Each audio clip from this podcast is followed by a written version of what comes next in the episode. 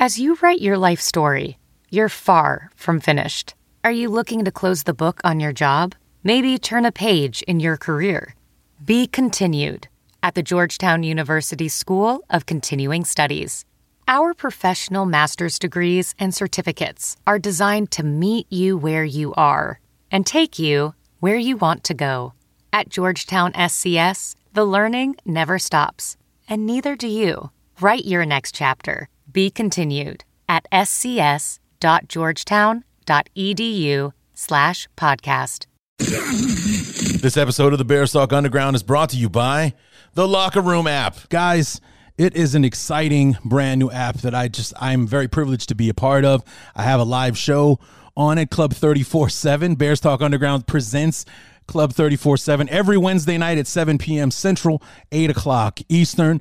And the app itself, Locker Room, is a live audio only sports talk platform, free to download and use.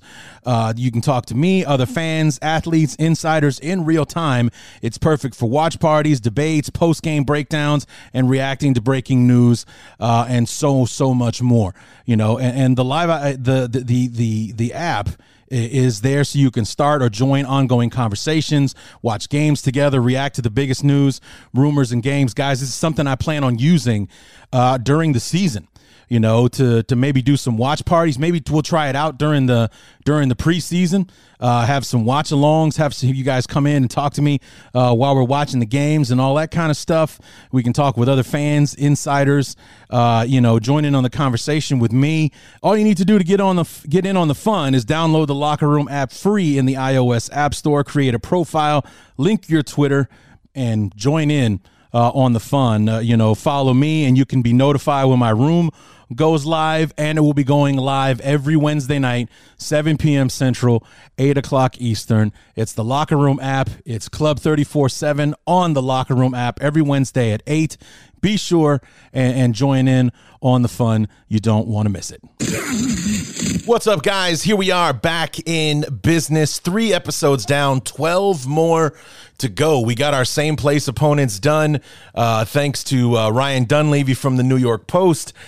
Thank you to our boy Q from the Locked On Raiders podcast, and of course, Rendax from the Pewtercast, giving us our same place opponent preview of the Tampa Bay Buccaneers, the Las Vegas Raiders, and the New York Giants.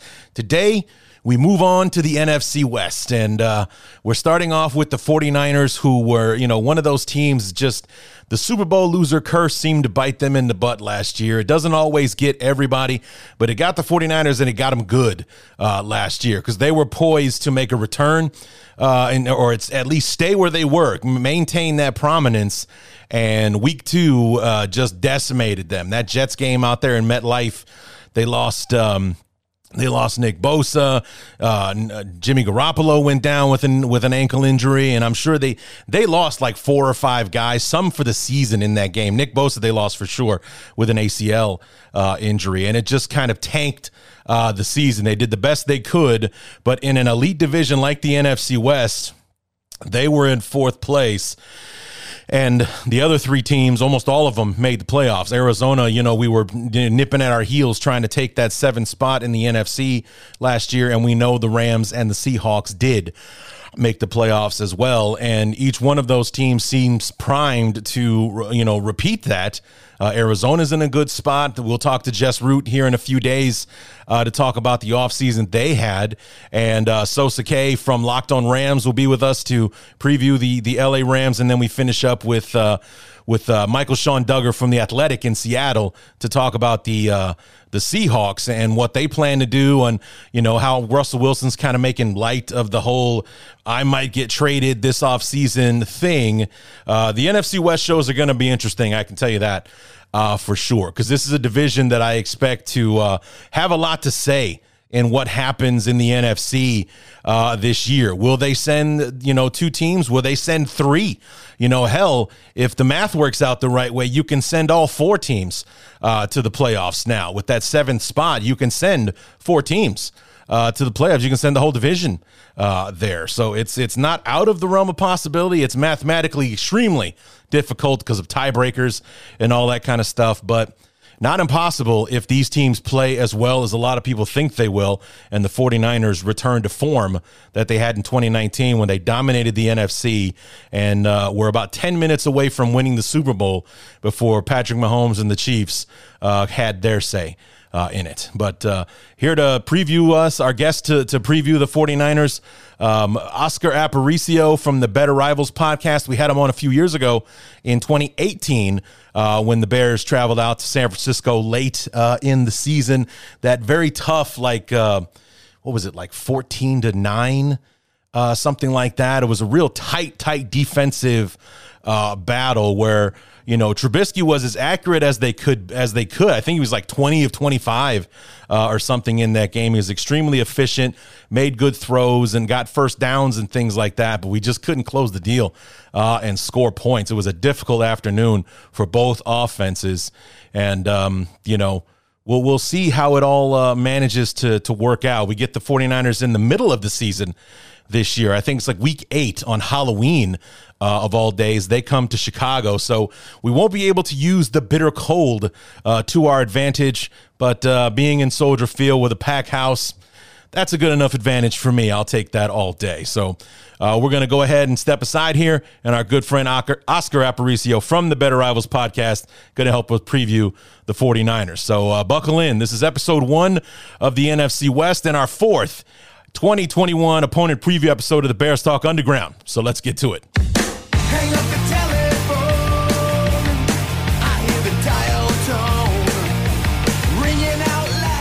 Now that we are done with our same place opponents, we move on to the NFC West, and and up first is um, a surprising last place finisher, but mostly because they were absolutely ravaged uh, by injuries. Uh, that Super Bowl loser curse, man, it comes back and gets everyone every once in a while.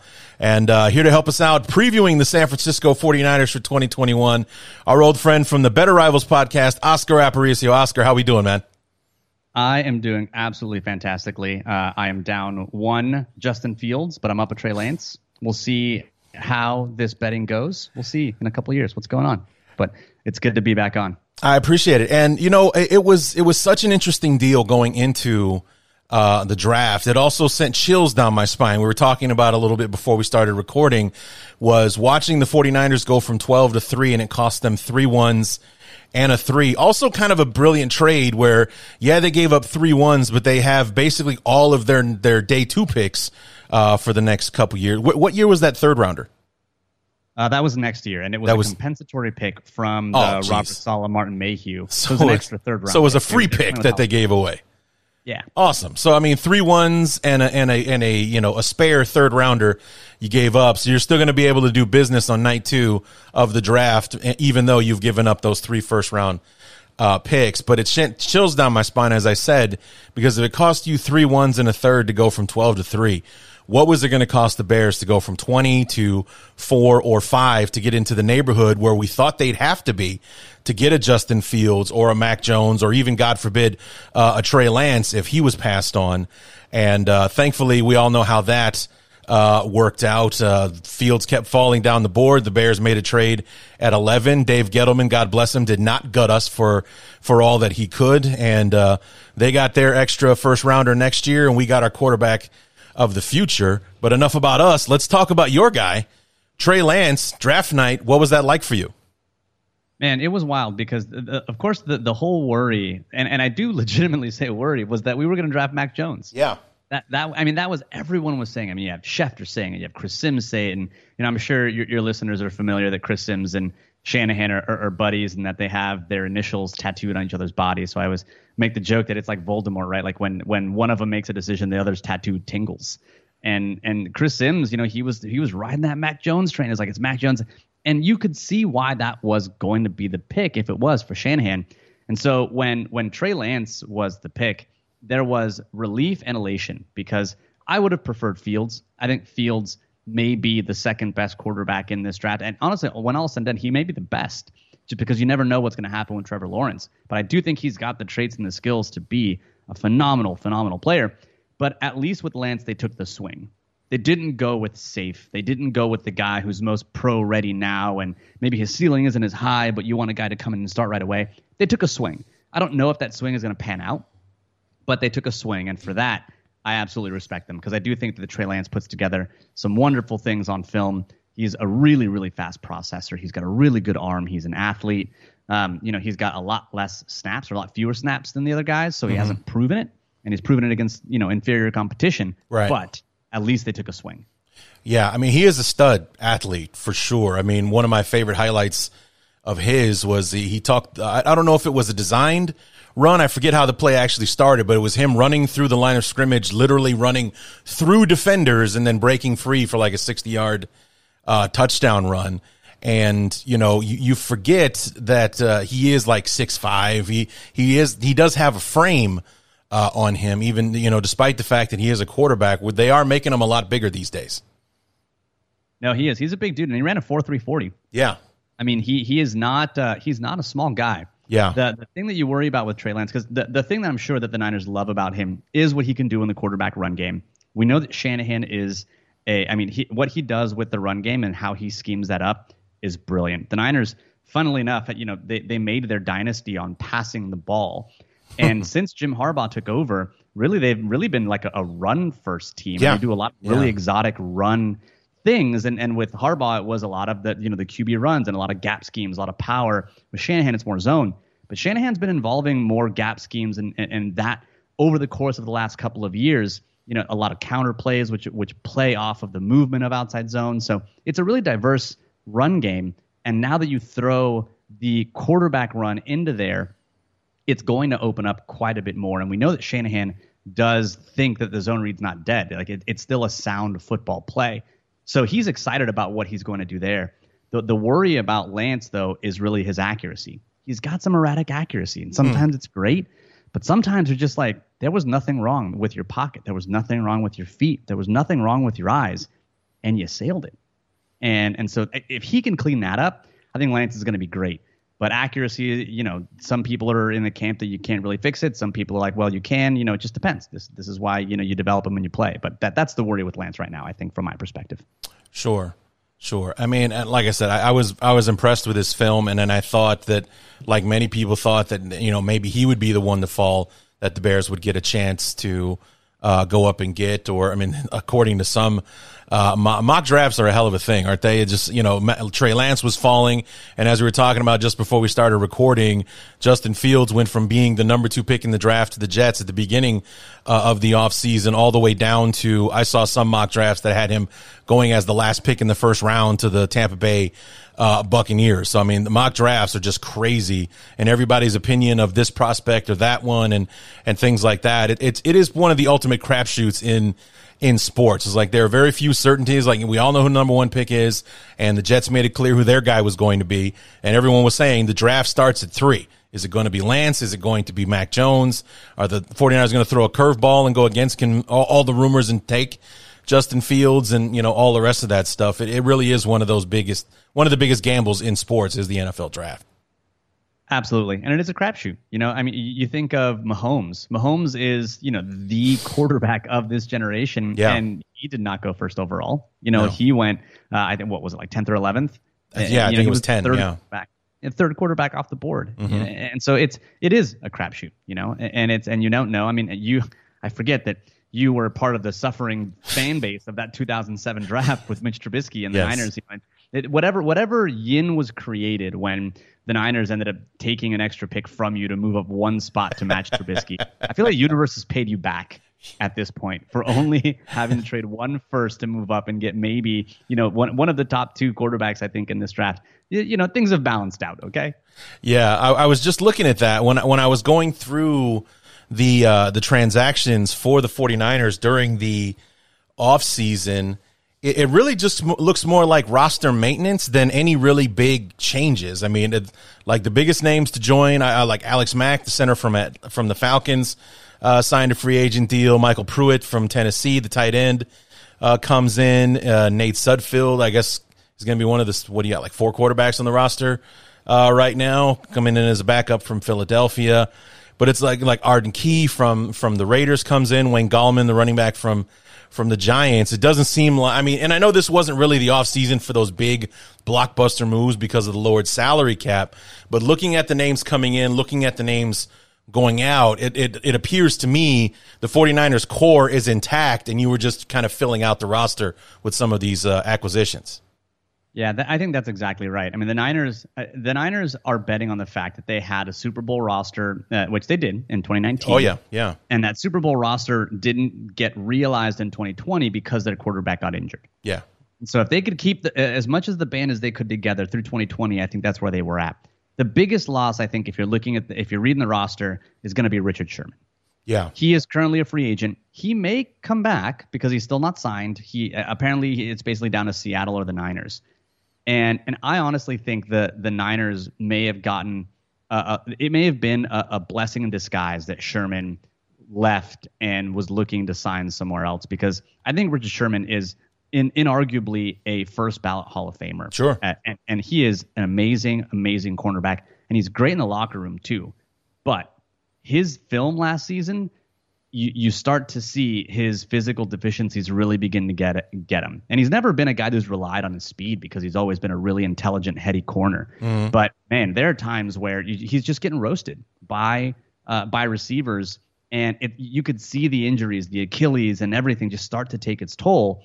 And and it's one of those things where you know if you want to sign him for maybe like four or five million, sure but he's Richard Sherman. His name's going to command a couple more mil, and so right. you know, paying seven, eight, nine, ten million dollars for his caliber of play, I felt like the Niners could invest that somewhere else. So yeah, that looks like a big loss on paper, but Jason Verrett was the big name to retain. He had a fantastic season last year, and, and I think he was really the priority, and the Niners did make him a priority to sign. And and on the other side corner, you know, you, you've you've got some things. The, the Niners believe in investing in the defensive line first, then maybe fixing everything with the corner second with some scheme. But that's probably the biggest name that if you're looking at the roster that was a loss. Um, but I don't think it's as big of a loss as one might think when you're reading it first. Yeah, the 49ers, uh, you know, with, with, John Lynch and and um, Shanahan, the uh, the coach, um, is is is in my opinion, their roster building 101. They they took care of the trenches on both sides because they know that's the foundation of your football team. The game starts there, where the ball is snapped right there at the line of scrimmage. You know, they they built up both those sides of the of of the ball, and then kind of built out from from there, and it's it shows in the success of the team. It's like like I said, the only thing that really held the 49ers back, you, you yes, Garoppolo went down, but so did almost everybody else. I mean, um, one thing that I was very surprised about with 2020 in week one was how little there were injuries in that first week of the season. I thought it was going to be an absolute bloodbath. I thought they weren't going to run out of body bags to carry guys off the field with no off season,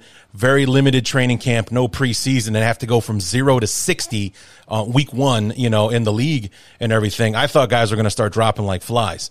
I was right, but I was a week late on my prediction. It was week two where all the dominoes started to fall, and a lot of them were wearing 49er helmets in that Jets game week two when guys started to fall from Bosa, Garoppolo. I mean, it was just like one guy after another went down in that game for you guys. Yeah, and I think Solomon Thomas was another one that was lost in that game, and that was he's. I mean, he's a rotational player, right? He was part of that 2007 class. He's someone else. That, he's now in, in Las Vegas. I right. said Oakland. I'm still going to continue to call them the Oakland Raiders, just like I, I call them the San Diego Chargers. Chargers. Yeah, I get it. Yeah, but yeah, he so he was another one, uh, another piece that left. But yeah, it, it was tough, man. I, I dislike MetLife Stadium for lots of reasons. Um, in part because their their turf is super sticky. I'm I'm a big part of the just remove turf from the game. Mm-hmm. Like there's enough money in football, just get grass. Arizona can figure it out. Like put grass in a stadium. We we've got technology. We can put people on the moon. Put Elon Musk on it. Is what I'm saying. You'll figure it out figure out how to get grass in a dome, and you won't have as many injuries. Um, but yeah, I mean, losing Bosa was huge. Losing Bosa was real, real big. Solomon Thomas was was okay, and then you know Jimmy Garoppolo hasn't been the same since his high ankle sprain, and it's and it's I mean the reason that, that the Niners have Trey Lance because they knew that Garoppolo when he played was good enough. Mm-hmm. Um, if not, you know, I don't think that he's part of the elite group of quarterbacks. He's good enough, mm-hmm. but but they wanted to go after great, and for that I respect him because that's the right move. Yeah, and as uh, a friend of mine, uh, Brett Coleman says, you can never pay too much for. I mean, especially if you hit, you can never pay too much for a franchise quarterback. If Trey Lance is everything that they want him to be and more, three first round picks is going to feel like a bargain Same thing with the Absolutely. with the Bears. You know, the, those those day two picks, day three picks they gave up, and you know next year's first rounder of Justin Fields. I mean, even if Justin Fields comes out like a rocket this year, it's going to be worth everything we gave up to get him. So Well, it's so funny that draft draft classes really after about four years, everything gets reset Mm-hmm. because there there are a few there are a few players that you kind of sign long term, like the George Kittles of the world, that Right. you're like giving them the big extensions, the Fred Warners of the world that you're giving them big extensions. But by and large, like think about what the Niners did in 2007 or 2017. Sorry, 2017 was a pretty terrible draft class. Like Solomon Thomas was a complete miss. Yeah. Reuben Foster is no longer on the team. Is he in the NFL? Uh, he is. I think he. So he tore his ACL. He was with Washington, Right. and I think they. They. I don't know if he's still on that team or not. Um, but but yeah, but even when he was with the Niners, he was kind of always in and out of games, and then they had to, they eventually had to cut him. Like the only reason that that 2017 draft was any good is because of George Kittle, Right. and and they were in the Super Bowl two years later. Right. And, and now and they still have a Super Bowl roster. So it's like draft classes are interesting, but you can, you know, much like their crapshoots, you can also recover if you make some mistakes, as long as you don't continue to make mistakes. And the Niners had a good draft 2018. They had a fair enough draft 2019. So th- there are four year chunks and four year cycle where you can get through it all. And you can get through it all even better if you have a quarterback. If you're Seattle and you've got Russell Wilson, you can have terrible drafts and you'll still be a playoff contender because you got a quarterback. So absolutely right. If you hit on quarterback, it smooths over a lot of other issues. What? Yeah, I mean, and and with the discussion in the off season, the bear. I mean, that was the most annoying part of the off season. Like, I just I could not wait for it to be over. Like, I could not wait for draft day. Not because I love draft day, which I do, but I just wanted to, it to be over with as far as what the Bears were going to do at quarterback. Because every single week of the off season before we signed Andy Dalton it was the Bears being attached to this quarterback or that one. I mean, even Garoppolo was in the discussion for a while. Russell Wilson, Deshaun Watson, Ben Roethlisberger, uh, Carson Wentz, uh, Matt Stafford. If they were semi available, they were rumored to be in, interested in the Bears or the Bears interested uh, in them.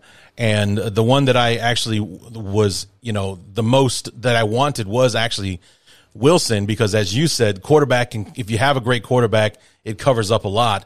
I felt like for the Kings, Rams, and the Bears were willing to give up to get Wilson, he would help us, you know, wage that gap between you know what the Bears have and what we'll have to wait to get uh, for a couple of years because he's one of those guys that elevates the people uh, around him. And uh, I didn't feel that way about Deshaun Watson. I did feel that way about Wilson, even though he's like nine years older uh, than Watson. I thought that he could definitely, um, you know, shorten the gap between what we have and what what he can improve uh, on the roster for us. Yeah, I mean, but ultimately, I think you are in the best place for your Oh, franchise. absolutely. Like, uh, Absolutely. rookie contract, Yeah. rookie contract, young player, cost controlled, didn't cost you an arm and a leg to move up. Um, and, and yeah, I mean, I, I would have. While you know the whole Deshaun Watson thing and whether or not he's going to play is its own thing, and Russell Wilson I think is ar- you know he is already in the elite. If it were me, I would still prefer the Justin Fields scenario. uh, Oh, for sure. Outcomes means Yeah. you get you years and years of cost controlled quarterback, four years before they go up to five. Uh, you know, and then you, you you can do so much. I mean, that, that's what that's where the Niners are right now. If they could find a way, if they really had their druthers about them, they would cut or trade Garoppolo. Mm-hmm. You have an extra twenty million Yeah. immediately. What can you do with twenty million dollars? You can go and get a corner. You can go and get an edge rusher. You can go and get, you know, you can really improve your team because you're right. I mean, the free agents they signed, like Samson Ebukam, for example, was one of their their you know day one or two signings. He came from the Rams. He's an edge player. He's fine, but he's not he's not spectacular. He's an athlete. He's a twitchy guy. Um, but he's not going to be he's not going to replace Dee Ford you know he that's that's the hope the hope is that he can get some of those snaps and that Dee Ford can come back and you can maybe mix and match him but that's that's where the Niners are at. If they had 20 million dollars they could have gone out for a, pr- a premier pass rusher and put another guy opposite of of Bosa and then also have Dee Ford if he's able to come back from his back injury in the rotation. That's how you win Super Bowls. Yeah, twenty million could actually probably get you both Yannick Ngakoue and Richard Sherman uh, to come back, and you know to probably have a little room to spare on top of that. Hundred percent, you know, and and so that that's where I think really that that's why having a cost controlled quarterback who's good is so valuable. It's so important because Russell Wilson, you know, is is arguably a better quarterback than Justin Fields. I mean, we know what he can do on the field, and we Right. don't know what Justin Fields is going to do. But that cost control, man, it's it's a big deal. Absolutely, it is. I mean, and and you know the the best year the Bears have had in a long time was the the 2018 season when we were in year two uh, in the Trubisky uh, experiment. That's why we can give Akiem Hicks 12 million a year and uh, you know Khalil Mack 20 million and you know all that kind of stuff and afford to build that awesome defense that we had. Uh, that season and, and give Allen Robinson 14 million is because we only had to pay our starting quarterback six or seven million, you know, to, to get us to the next level uh, kind of thing. And, uh, you know, here we are all over again uh, with Justin Fields, who's actually going to be cheaper than Trubisky was because Trubisky was number two. Justin Fields is number 11. So he's going to be a little bit cheaper than, than Trubisky was. And, you know, it'd be a nice problem to have five years from now to try to figure out how to squeeze Justin Fields' $40 million salary under the cap and, and build a roster together. Cause if we're doing that, then obviously he's doing something that, uh, has gotten us where we want to go. I forget which player said it, but uh, they they they tweeted out something where it's like the the cap is only an issue if they want it to be. Right. Like the cap, you, like, I saw that too. Yeah. I forget who said that. how to make it work with a cap. well, I mean, you- look you- at the look at the Rams.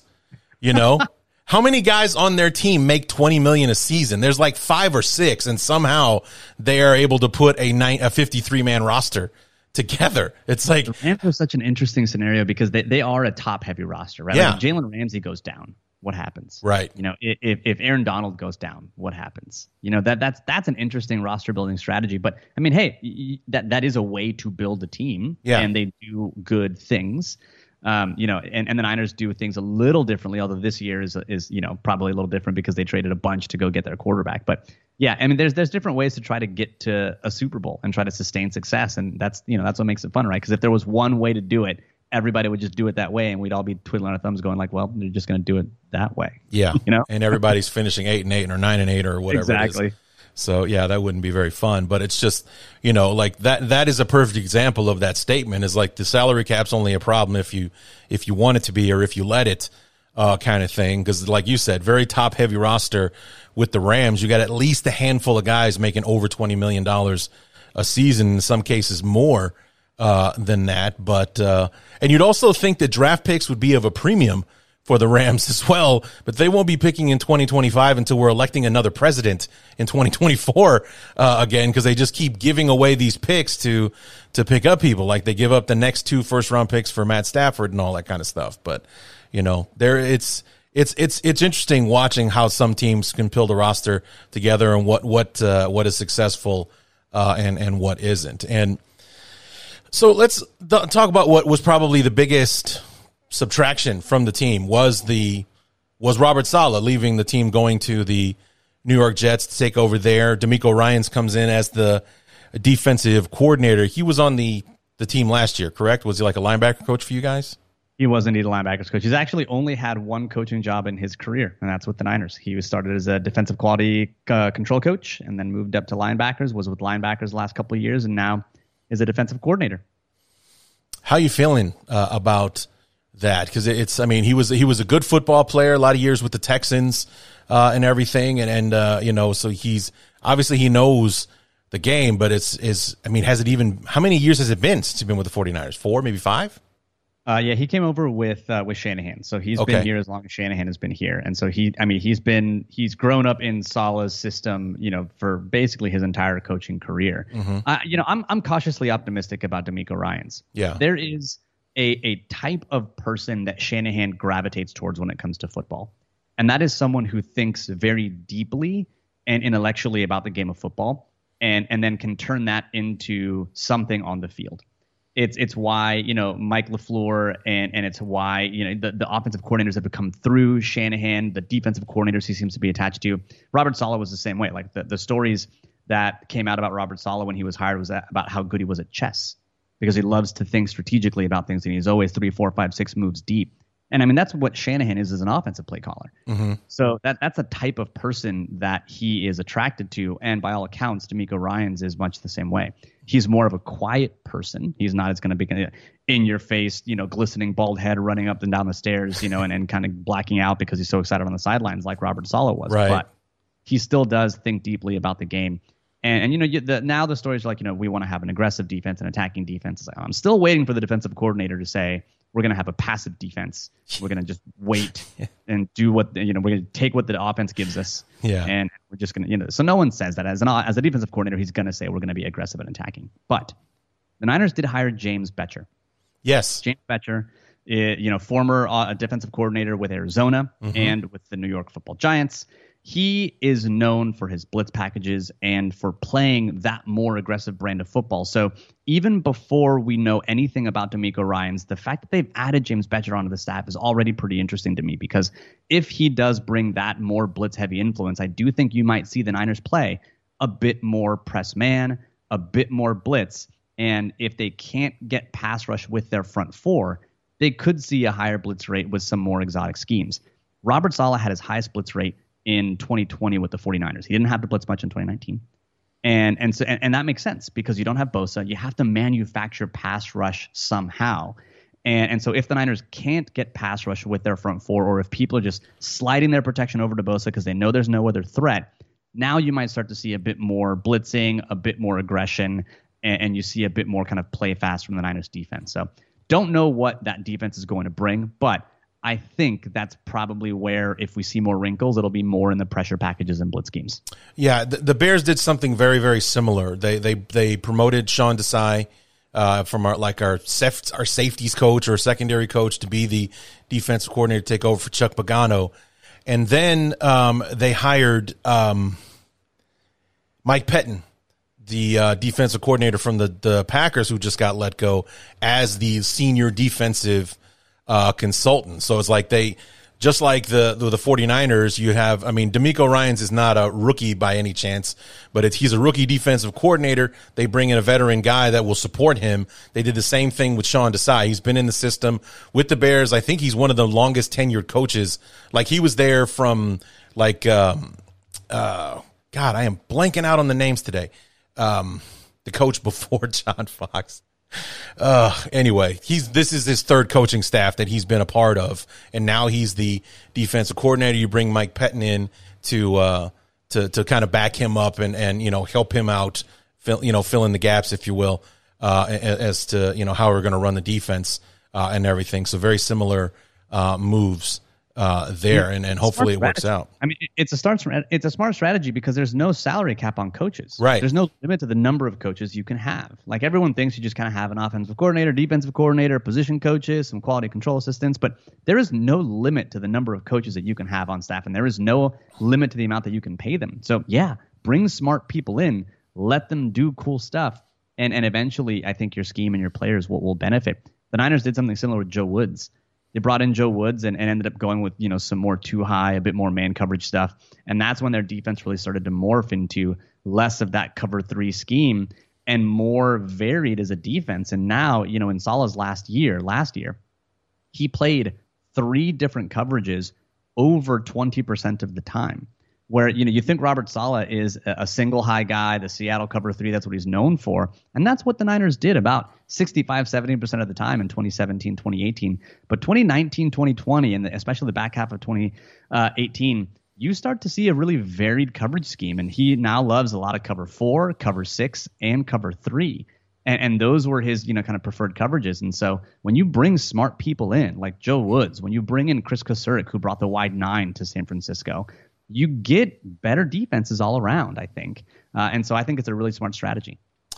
Marc Trestman was the coach whose name I could not remember. Trestman, Ooh, then former Fox. Niner. I feel like I should have known that. He was an offensive coordinator for the Niners. Uh, and like and should have helped him out for for many years, an offensive guru. Like he was the guy that was supposed to be the next big head coach, and he didn't get his shot until mm, like twenty years later. Because I was hearing Marc Trestman's name in the early '90s about Canada, being. Canada would disagree. Yeah. Canada would disagree because Marc Trestman is uh, he he did wonderful things in the CFL. He did, and then he went back and did it again. Actually, when he was done uh, in Chicago. But as far as we Americans, you know, down here in the, in, in the states and everything, it's it's no bueno. So, um, you know, it was- 2013 was an adventure, man. I mean, he was a genius. The offense was the best it had ever been, and then our defense got old overnight, like literally old overnight, and we had the worst defense in the NFL.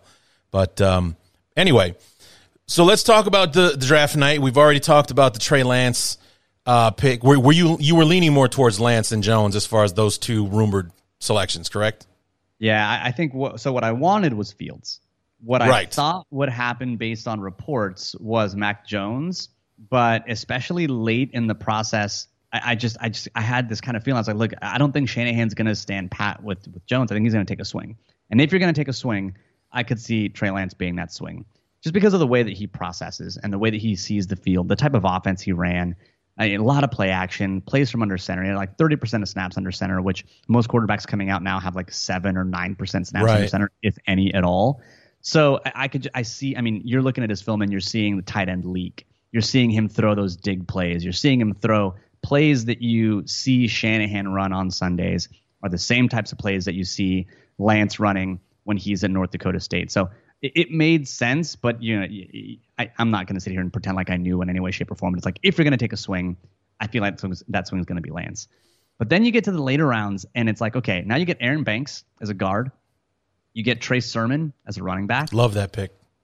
Dude, Trey Sermon, I think is actually going to be really, really good. I, I we did uh, just we just did a breakdown of him on our Patreon, and I, I say he's got a little bit of Frank Gore in him. He's not a burner. He's not Raheem Mostert. He's not going to break into the open field and end up, you know, hitting a 50 yard run.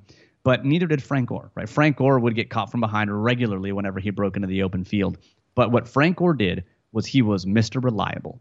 He got the yards that the line blocked for him, and he was athletic enough in a phone booth to make a lot of people miss to where you see him go into a line and you're like, oh, okay, this run's going to go to one or two yards. I'm Yep. already preparing for the next play. And then he squirts out the back and it ends up getting 6 And you're mm-hmm. like, oh, okay, that, that was fun. That was interesting. I feel like Sermon's the same way. Sermon has really, really good short area quickness, really good athleticism in the hole. And, and what you don't see in college a lot is you don't see running backs running through compressed areas because the holes are just so wide. Yeah. Whether it be the splits or whether it be the competition or whether it be the offense, they're just running through these massive holes. And so, I mean, anyone can do that. You don't really get to see what a running back does in those instances, but that's not what Trey Lance faced in some of his snaps when he played for when he played in college. He actually had to run in some tight areas. He's making people miss, and man, the people just melt off of him. Like he'll hit someone, and it's just like good goodbye. You're you're done. You're toast. And if you're a corner, even worse. He's just leaving people in his wake. I think he's not going to be like an explosive rookie of the year candidate, but he's going to be like old reliable. He's going to consistently get you some yardage.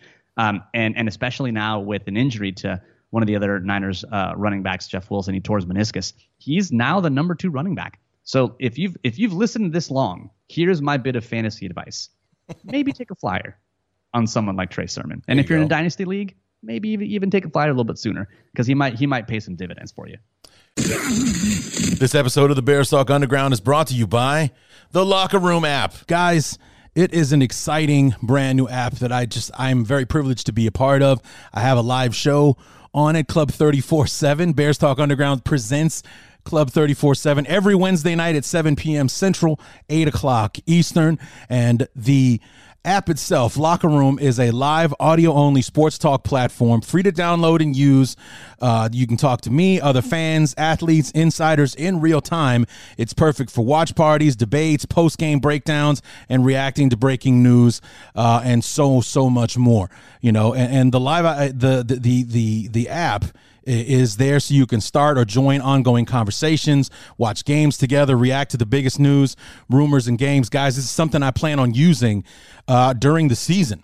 You know, to to maybe do some watch parties. Maybe we'll try it out during the during the preseason. Uh, have some watch alongs. Have some, you guys come in and talk to me uh, while we're watching the games and all that kind of stuff.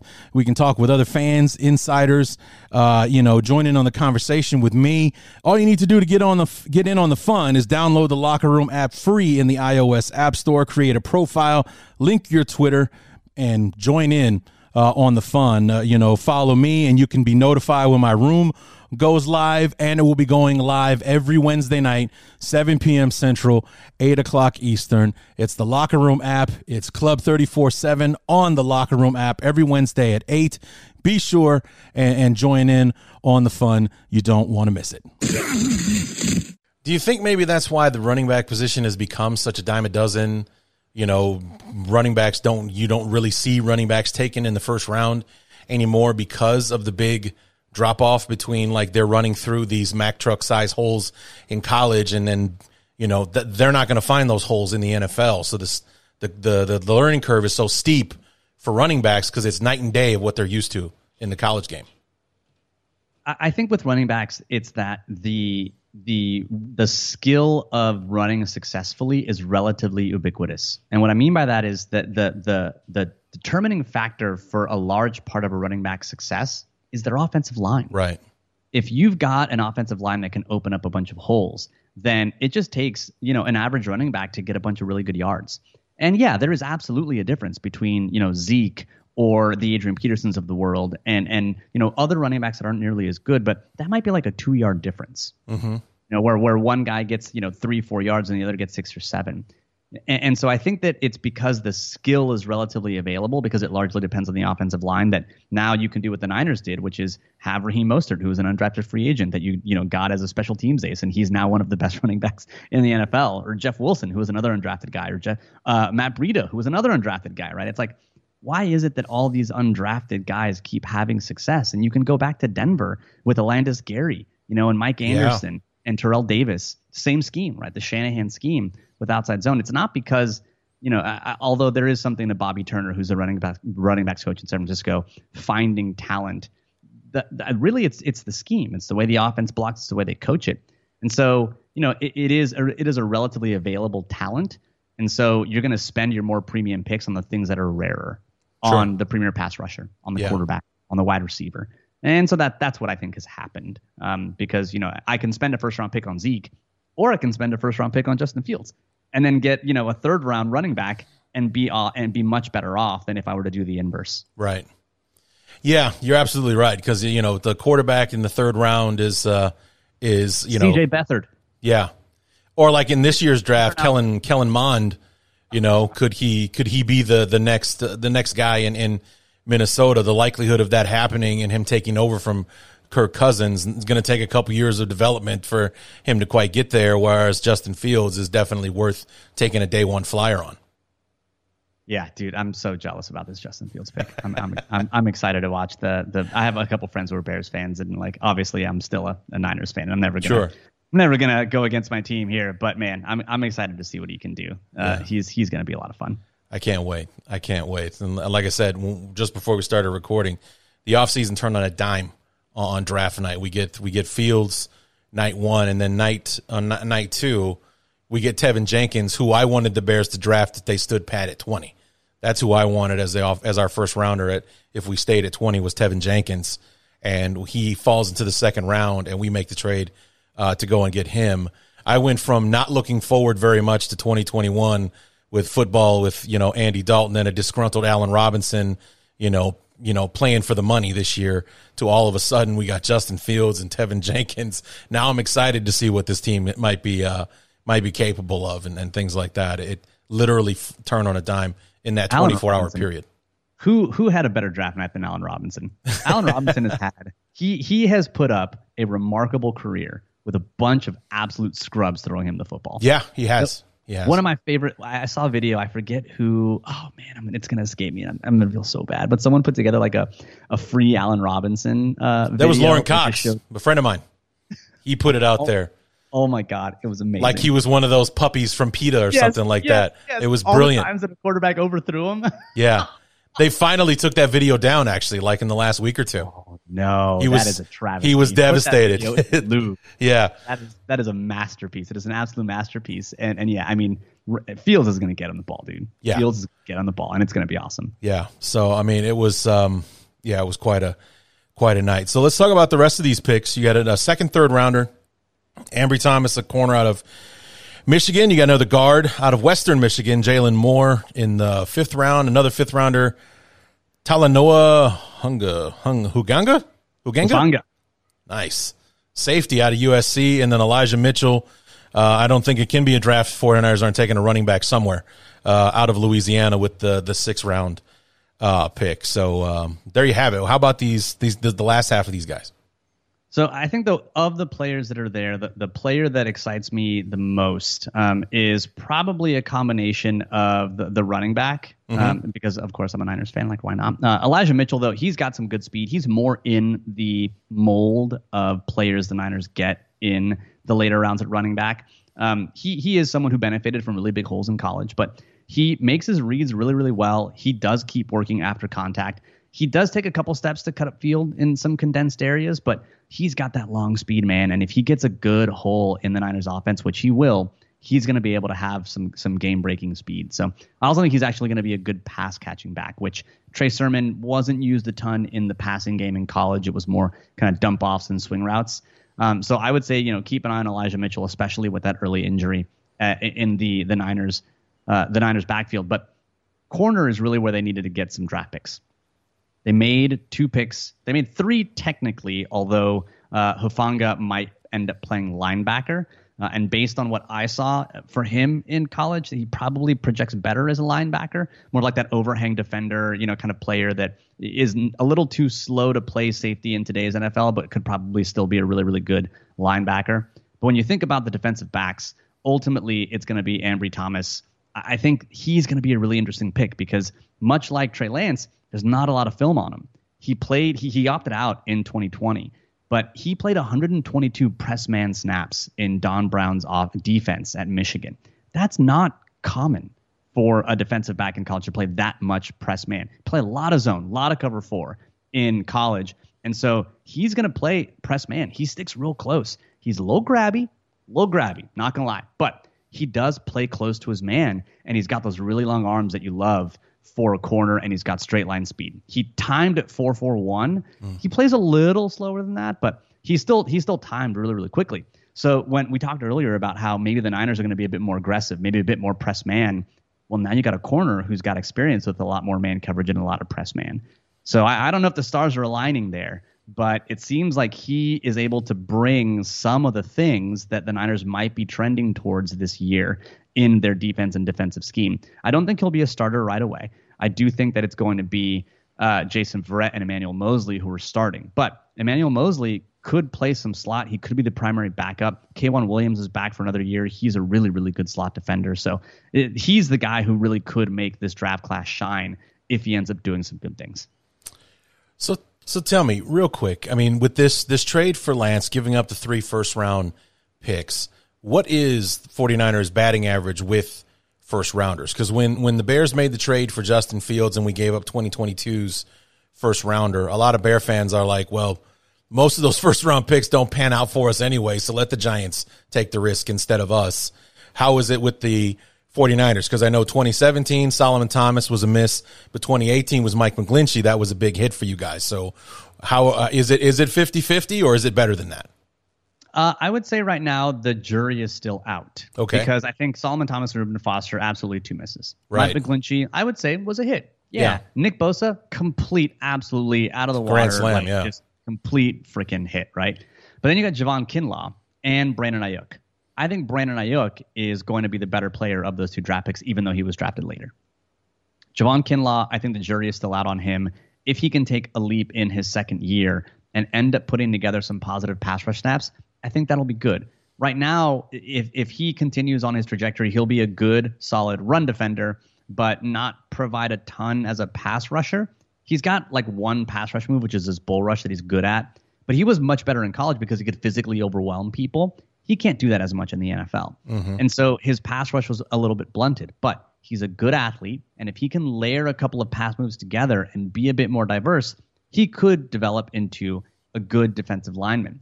Now, if he doesn't hit, I think the Niners are probably on the bad side of their first round picks, sure. right? If he does hit, I think they're okay. And and they're likely closer to 50-50 or a little bit better, which is I think what what you're hoping for. Um, because I mean they've had what let's say one, two, three, four, five, six first round picks in the first four years of the the tenure of, of Lynch and Shanahan, and they've hit so far on maybe three of them mm-hmm. and then Javon Kinlaw's the fourth. So it's it's it's better than 50-50 if he hits. If not, you're at 50-50.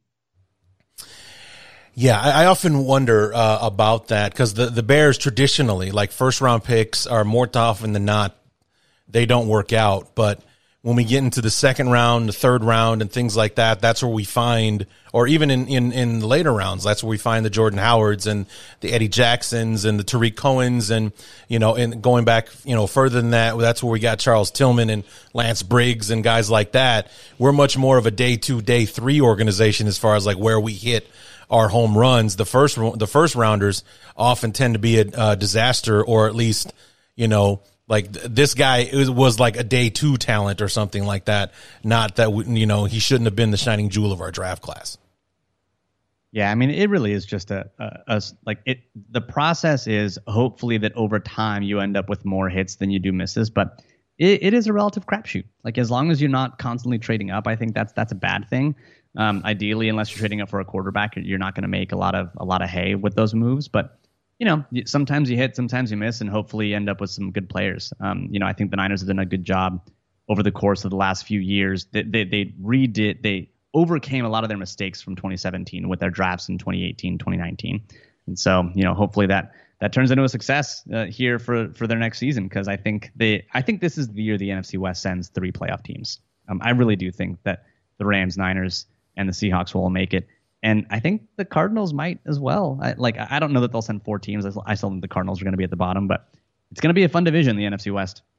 Yeah, it's it's uh, it's definitely going to be uh, you know interesting because you know that's what I've been saying this this entire offseason uh, before the schedule came out, knowing that this is what the Bears were up against. We got the NFC West and the AFC North uh, this year.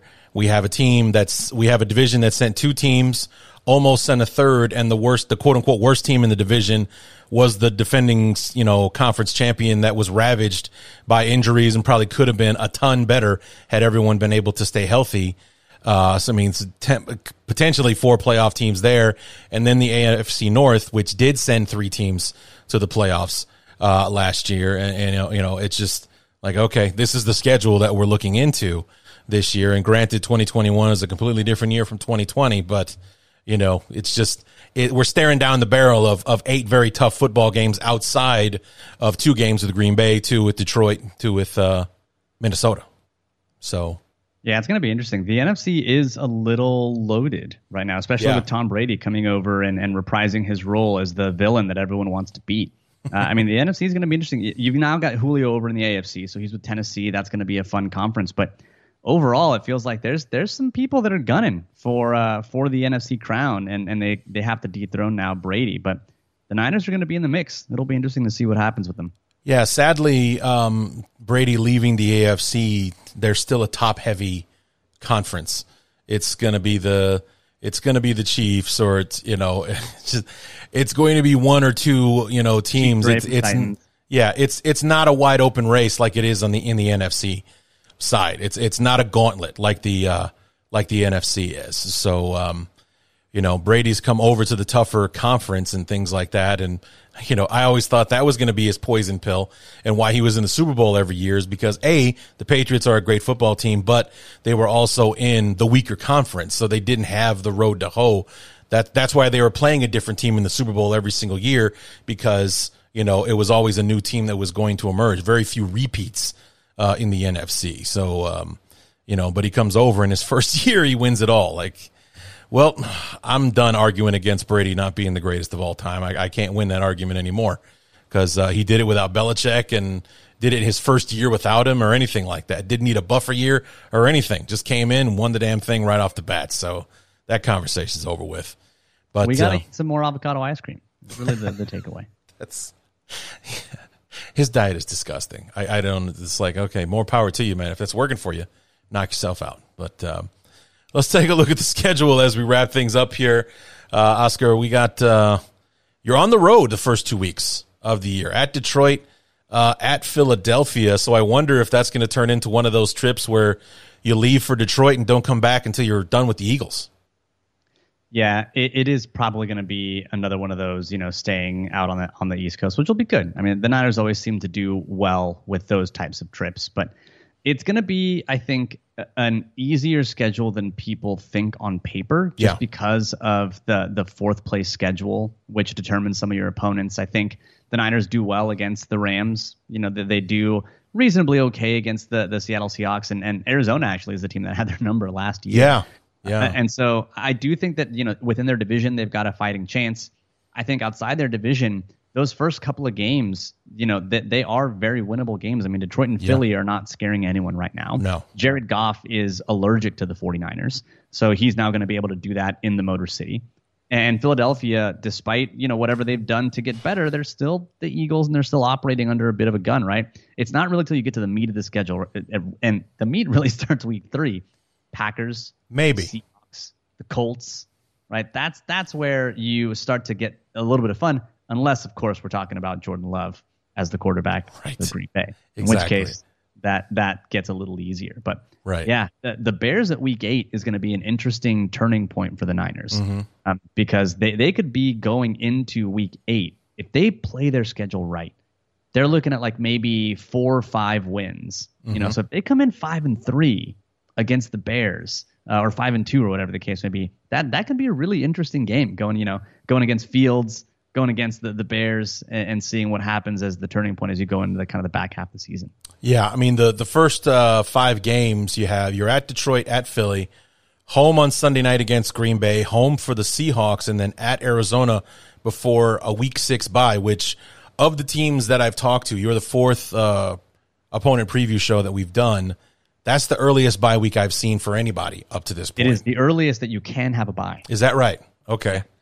Well, that's a good thing because the Bears were like week four, week five the last couple years. Like that sucked. I don't, I don't want to see that anymore. So if week six is the earliest, that's that's plenty. That's sure. maybe maybe it's week five. Maybe I'm misremembering, but I thought week six was like the earliest that you could have the the bye weeks. But, so you'll have um, five under your belt before the bye, and then you come back to Sunday night football again with the Colts before going to Chicago on Halloween uh, to play the Bears week eight. So you have seven game or six games under your belt before Chicago with the bye. And yep. then home for Arizona, home on Monday night with the Rams at Jacksonville. So you get to see Trevor Lawrence up close um, if he's still standing at that point. And home for the Vikings, then three out of the next four on the road at Seattle on Sunday night. At Cincinnati, there's your uh, fourth place, same place opponent from the AFC. And home for Atlanta before uh, Julio Jones and uh, the Titans on. Is it the last Thursday night game of the year, Week 16 uh, against Tennessee? I mean, that's the latest Thursday night game I've also seen so far.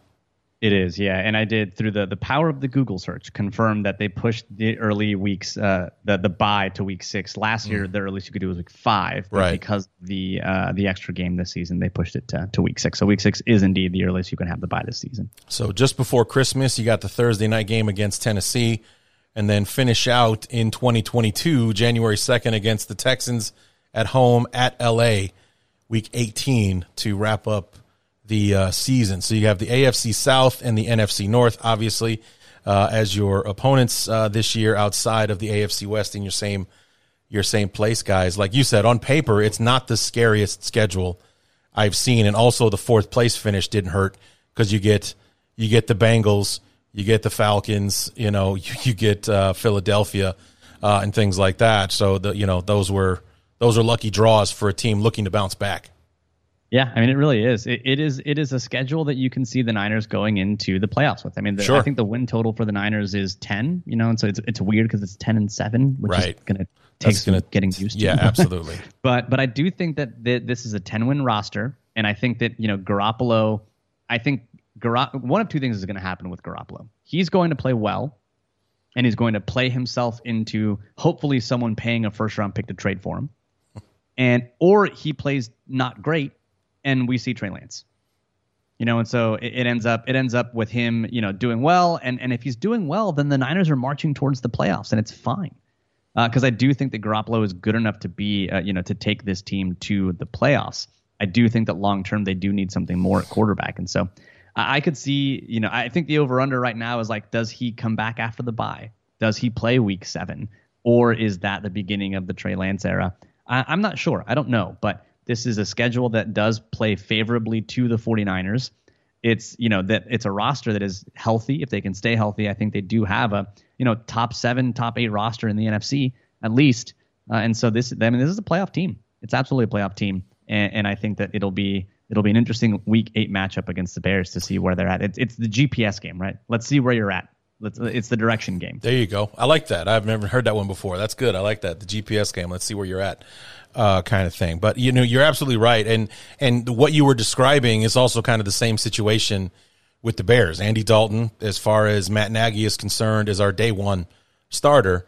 But that's about all he's guaranteed right now because if it starts to go off the rails and, and Justin Fields continues to dazzle uh, in practice and in training camp as he has in OTAs thus far, they're going to have a hard time keeping him off the field. And, you know, just not only just because he's doing it off on the field, but, you know, Bear fans are going to be crying for. it. The first incomplete pass Andy Dalton tosses into the dirt, they're going to be screaming for number one to take the field. That's just how, you know, how excited the Bear fans are about this kid being our quarterback and how unhappy we are that, that Andy Dalton was who we settled for after missing out on Russell Wilson. It's, oh God, I can't even tell you. But anyway, um, but I feel similarly about our two teams is that if our defense, and that's a big if actually, if our defense can step up, because they faltered at the end of last year. They were actually our Achilles heel, not our offense. It was our defense that was killing us at the end of the last season. If they can return to form, if Sean Desai bringing some more of that Vic Fangio magic back with him can revitalize the the defense with Andy Dalton at quarterback with his you know veteran savvy and things like that. I think the Bears can be an, a nine win team, maybe ten, uh, if things fall right uh, for us. And and like you said, ten and seven should be good enough to get somebody in the playoffs this year, or maybe at least contend for that seventh seed again to see what uh, to see how that's all going to uh, to shake out. And then the silver lining, if Dan- Andy Dalton doesn't play well, is that you know we're going to see Justin Fields sooner rather than later. So I I don't think any Bear fan, as far as 2021 concerned, isn't really hung up on the on the wins and losses at this point. Obviously, we want to see our team win, but watching them lose means that you know Justin Fields is probably going to get his shot uh, sooner rather than later. I know NFL coaches are funny animals, and and they like to go with what they know as opposed to go with maybe what's staring them in the face. Yeah, you know, that's why they, they don't go on fourth down as often as they should, and it's why they make really conservative calls, and, and there's a whole thing. But you've got to think to yourself though that if Fields can't beat out Andy Dalton, like that's that's a problem. And like I, I know that it, I, I think the same thing about Lance. If Lance can't beat out Jimmy Garoppolo, I, I, am already beginning to worry a little bit. Yeah. It's a little different because, you know, you, have got a, a, quarterback that's taking your team to a Super Bowl, but, and I do think that Shanahan's a little on the conservative side. But man, if you spend that capital for that pick, you're hoping that he's, that it's unquestionably he is the starter. I mean, the, the, the Seahawks did it with Russell Wilson. They drafted Russell Wilson in the third round. Yeah. Uh, and and you, they, they had just signed Matt Flynn. Right. And they signed Matt Flynn to a big money contract. And then it was like, no, you know what? it's it, this guy's actually pretty good. Let's go ahead and start this guy, and and the rest is history. Um, yeah. You know, I, I do think there is value in playing them early, getting them the experience, letting them see the defenses, figure things out. Um, I don't know.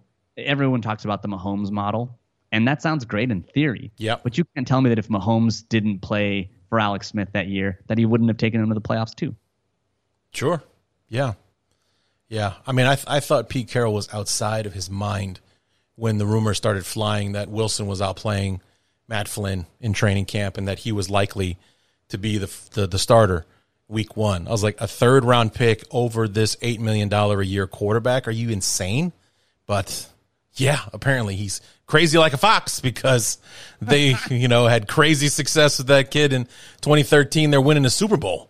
You know, they go to Super Bowl year two with Wilson and win win the Super Bowl against the the Broncos there in New York. So yeah, he's crazy, all right. So, you know, but I just you you can't deny what's there, and I as, as the closer we get to training camp, the closer we get to the preseason, you see the you know the that that rock hard facade of Andy Dalton's our day one starter starting to get chiseled at. It's starting to weaken because I saw a, a headline the other day that um, we're not going to keep him off the field just for you know just for uh, you know Dalton's sake or just for for you know for shits and giggles uh, or whatever. It's like if, if Fields is is the best quarterback on the team, he's going to play, which means you know let Andy Dalton have a Mike Glennon type performance in the first preseason game, and Justin Fields comes out and lights up the entire stadium.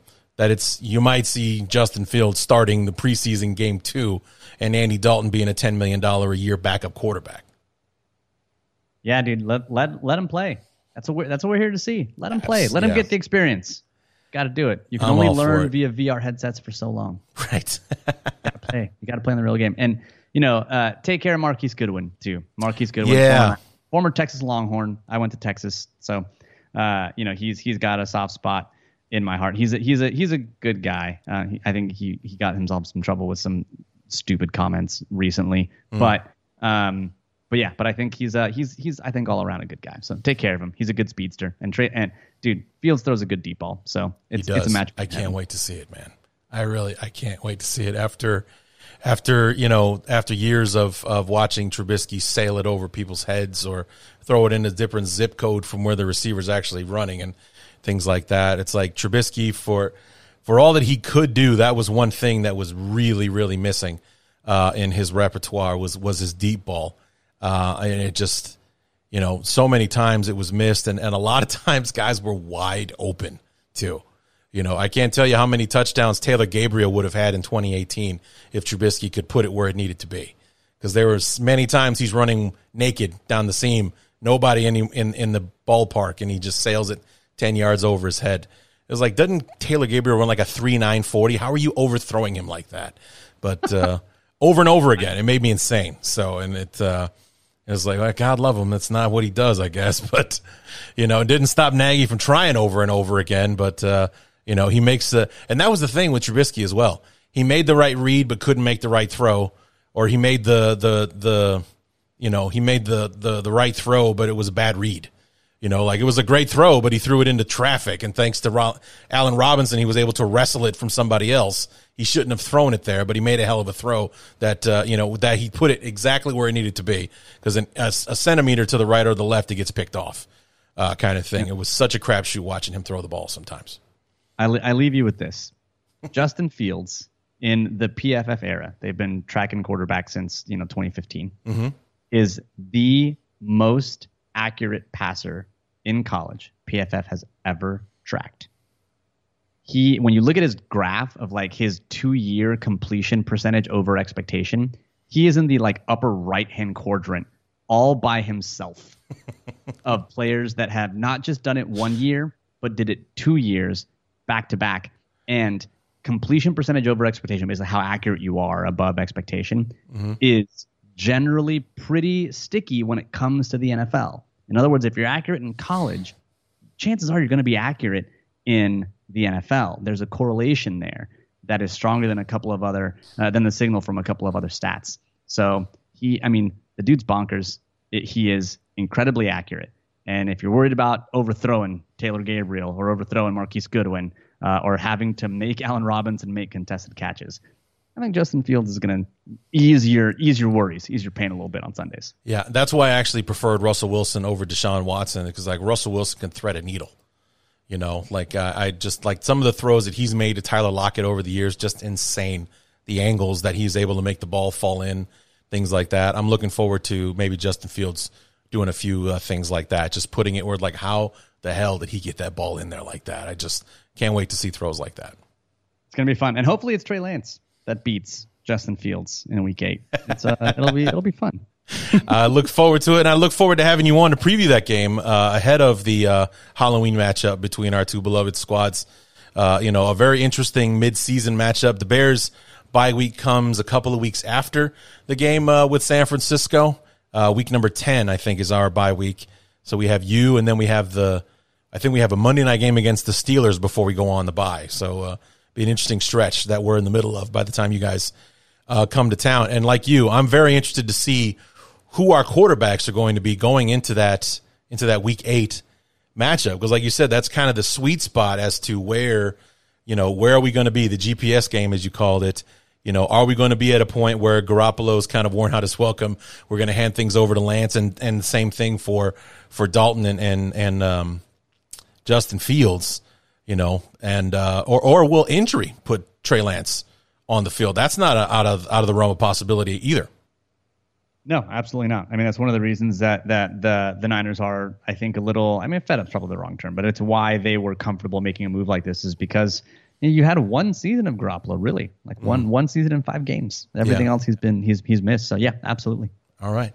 Well, Oscar, I really appreciate you taking out the time, man. Uh, great conversation, a lot of good insight on the uh, the Niners. Like I said, we look forward to having you back on uh, to preview uh, the game. Don't you tell everybody where we can uh, catch the bitter rivals and uh, what's the deal with the Patreon? I've been hearing about that a lot, and as as deep as I am into this podcast game, I am a total novice when it comes to the Patreon thing. So the the Patreon is basically a way for our listeners to support us without you know kind of working through the ad based model, right? Because with most podcasts, you download an episode, you know, you get that that ad revenue, that and we, you know we read ads or we play ads or whatever. Well, Patreon is basically you got you get people that we what they what we do is they have we have people buy us a beer. It's like pay us five bucks, buy us a beer and we put out content on the Patreon. Mm-hmm. For us, it's scouting videos and videos that are sometimes difficult to get into the scheme that we're talking about in a, in a podcast. Sure, you need you need the pictures, you need the images, right? It's it, football's a visual thing. And so what we've been doing over the last two years is we've been putting out, um, you know, like turning points for game breakdowns or interesting scheme things that we've noticed, um, or scouting reports. So we've got a scouting report on Trey Sermon. We've got one on um, uh, Aaron Banks, who's the guard the Niners drafted. We have one on Trey Lance. We actually have one on all of the quarterbacks because when we were drafting one, I'll, I'll send you the Fields one. Cool. We did because we've got some some all 22 uh, on there as well. Um, that you know, kind of breaking down why we think he's good, why we thought he would be a good fit for the Niners. So I'll, I'll send that your way. But yeah, but that's awesome. basically a way for our listeners to support us, get some additional content in addition to the podcast. Awesome. And uh, where can we find you online? What's your Twitter handle?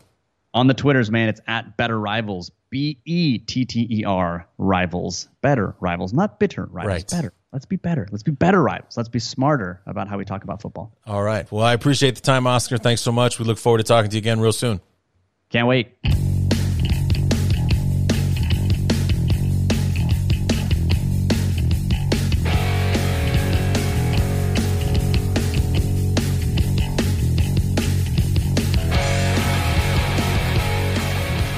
As always, want to thank our guest, Oscar Aparicio from the Better Rivals podcast for joining us. Uh, looking forward to having him uh, back on the show in the fall uh, in October to preview the week eight matchup between the Bears and the 49ers in Soldier Field on Halloween. So uh, that should be an interesting time. We should have a pretty good understanding of uh, who our teams are at that point uh, in the season. You know, and as Oscar and I were kind of uh, asking each other, who what's the quarterback matchup going to be in that one? Will it be Garoppolo versus Dalton? Will it be Fields versus uh, Lance? Will it be Lance versus Dalton? Will it be Dalton versus uh, Fields? I mean, who knows? We'll uh, we'll have to wait and see how it all shakes out. And um, you know, it'll be interesting to see if it is Fields versus Lance. Is that a good thing? You know, did did our rookies just outdo the veterans in practice and earn their way onto the field? Or did the veterans just crap the bed and we got to give the rookies a chance to see if maybe get some kind of spark in in the offense uh, kind of thing it'll be interesting to, to see what the answers to all those questions will be or will injuries play a factor. I mean, that's definitely something that's out there for Garoppolo. He's been in uh, San Francisco for three seasons, and he's been banged up for all three of them. I don't think I don't think he missed a significant portion of 2019, but I do think he missed uh, a game or two while the 49ers were on their run. He missed a bunch last year, and he missed all but three games in his first year in 2018, or his first full season, I should say, because he went there halfway through the 2017 season. But uh, you know, uh, he game three he blows out his ACL against the uh, the Chiefs, I believe, uh, of all people, and uh, misses the rest of the season. The 49ers struggle. They get the number two pick in the draft. They pick Bosa, and they're off and running. In 2019, they go on a run, 13 and three, win the NFC, and go to the Super Bowl. Um, we'll see we'll see what happens. You know, will, will injuries play a factor into who the quarterbacks are? Will Will Justin Fields just outplay Andy Dalton and, and Nagy and, pay, and company can't keep him off the field anymore? Week eight would be a good time for us to find out what the answers to those questions uh, are. So we look forward to having him back on then to uh, to see what the crystal ball is telling us uh, at that point and, and what the outlook for each franchise looks like if both of our rookie quarterbacks are on the field at that point. So um, but that's going to close the book on the 49ers. Next up, we have the Arizona Cardinals, who were nipping at our heels. We were going back and forth with them for that seventh and final playoff spot in the NFC. And in the end, we took it. That's with the way we played her against the Saints. It's like, yeah, I, I could have watched the Cardinals lose like that. I would prefer not to have seen the Bears uh, get their asses handed to them by the Saints like that. And our and our and our touchdown was a garbage walk off touchdown at the end. Otherwise, the Saints beat us twenty one to three, not twenty one to nine. Let's be honest. But uh, anyway, to be Jess Root from the Rise Up See Red podcast, and if you guys remember, my OGs remember Jess Root very first guest I ever had uh, on the show when I finally started doing interviews back in 2015. So we come full circle with Jess. He comes back on the show to help us preview the 2021 Arizona Cardinals, and then we'll follow up with him next with next uh, Monday. Next Monday on the 21st will be uh, Sosa K from Locked On Rams. Will help us preview the LA Rams, and then uh, Michael-Shawn Dugar from the Athletic in Seattle will help us preview the Seahawks. And then we'll close the book on the NFC West. Move on to the AFC North where we will defend our crown for the third time because we're we've we swept that division twice in 2013 again in 2017 let's see if we can do it again in 2021 it's going to be a much tougher battle this time around but uh, we've got all the guests lined up for the four teams in that division uh, as well and then we'll close out things with the NFC North and our beloved Chicago Bears. So the ball continues to roll and with each episode that comes out we are one step closer to training camp the preseason, and the 2021 regular season. And I am very excited about it and have been since draft weekend when we got Fields and, and uh, Teven Jenkins. And like now we have an outlook and it didn't cost us, we didn't mortgage our future to do it. So excited. Can't wait to get started. So, anyway, guys, that is going to do it for this first NFC West opponent preview. We'll see you back here on Thursday. Where to be me and Jess Root previewing the Cardinals. And until then, my name is Larry D, and this has been the Bears Talk Underground.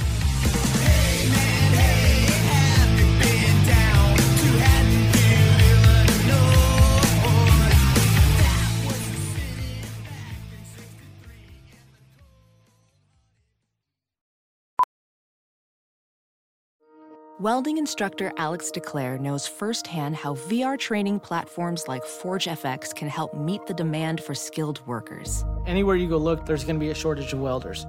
VR training can help welding students learn the skills they need to begin and advance in their career. The beauty of virtual reality is it simulates that exact muscle memory that they need.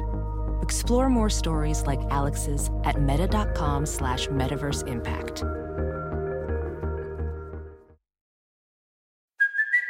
It's Kaley Cuoco for Priceline. Ready to go to your happy place for a happy price? Well, why didn't you say so? Just download the Priceline app right now and save up to 60% on hotels. So, whether it's Cousin Kevin's Kazoo concert in Kansas City, go Kevin, or Becky's Bachelorette Bash in Bermuda, you never have to miss a trip ever again. So, download the Priceline app today. Your savings are waiting. Go to your happy place for a happy price.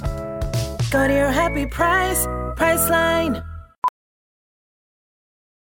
Professional welder Shayna Ford used VR training developed by ForgeFX to hone her skills as a welder. The more time that you spend practicing it, that's what separates a good welder from a great welder. VR training can help students like Shayna repeatedly practice specific skills. Virtual reality definitely helps because the more muscle memory that you have, the smoother your weld is. Explore more stories like Shayna's at meta.com slash metaverse impact.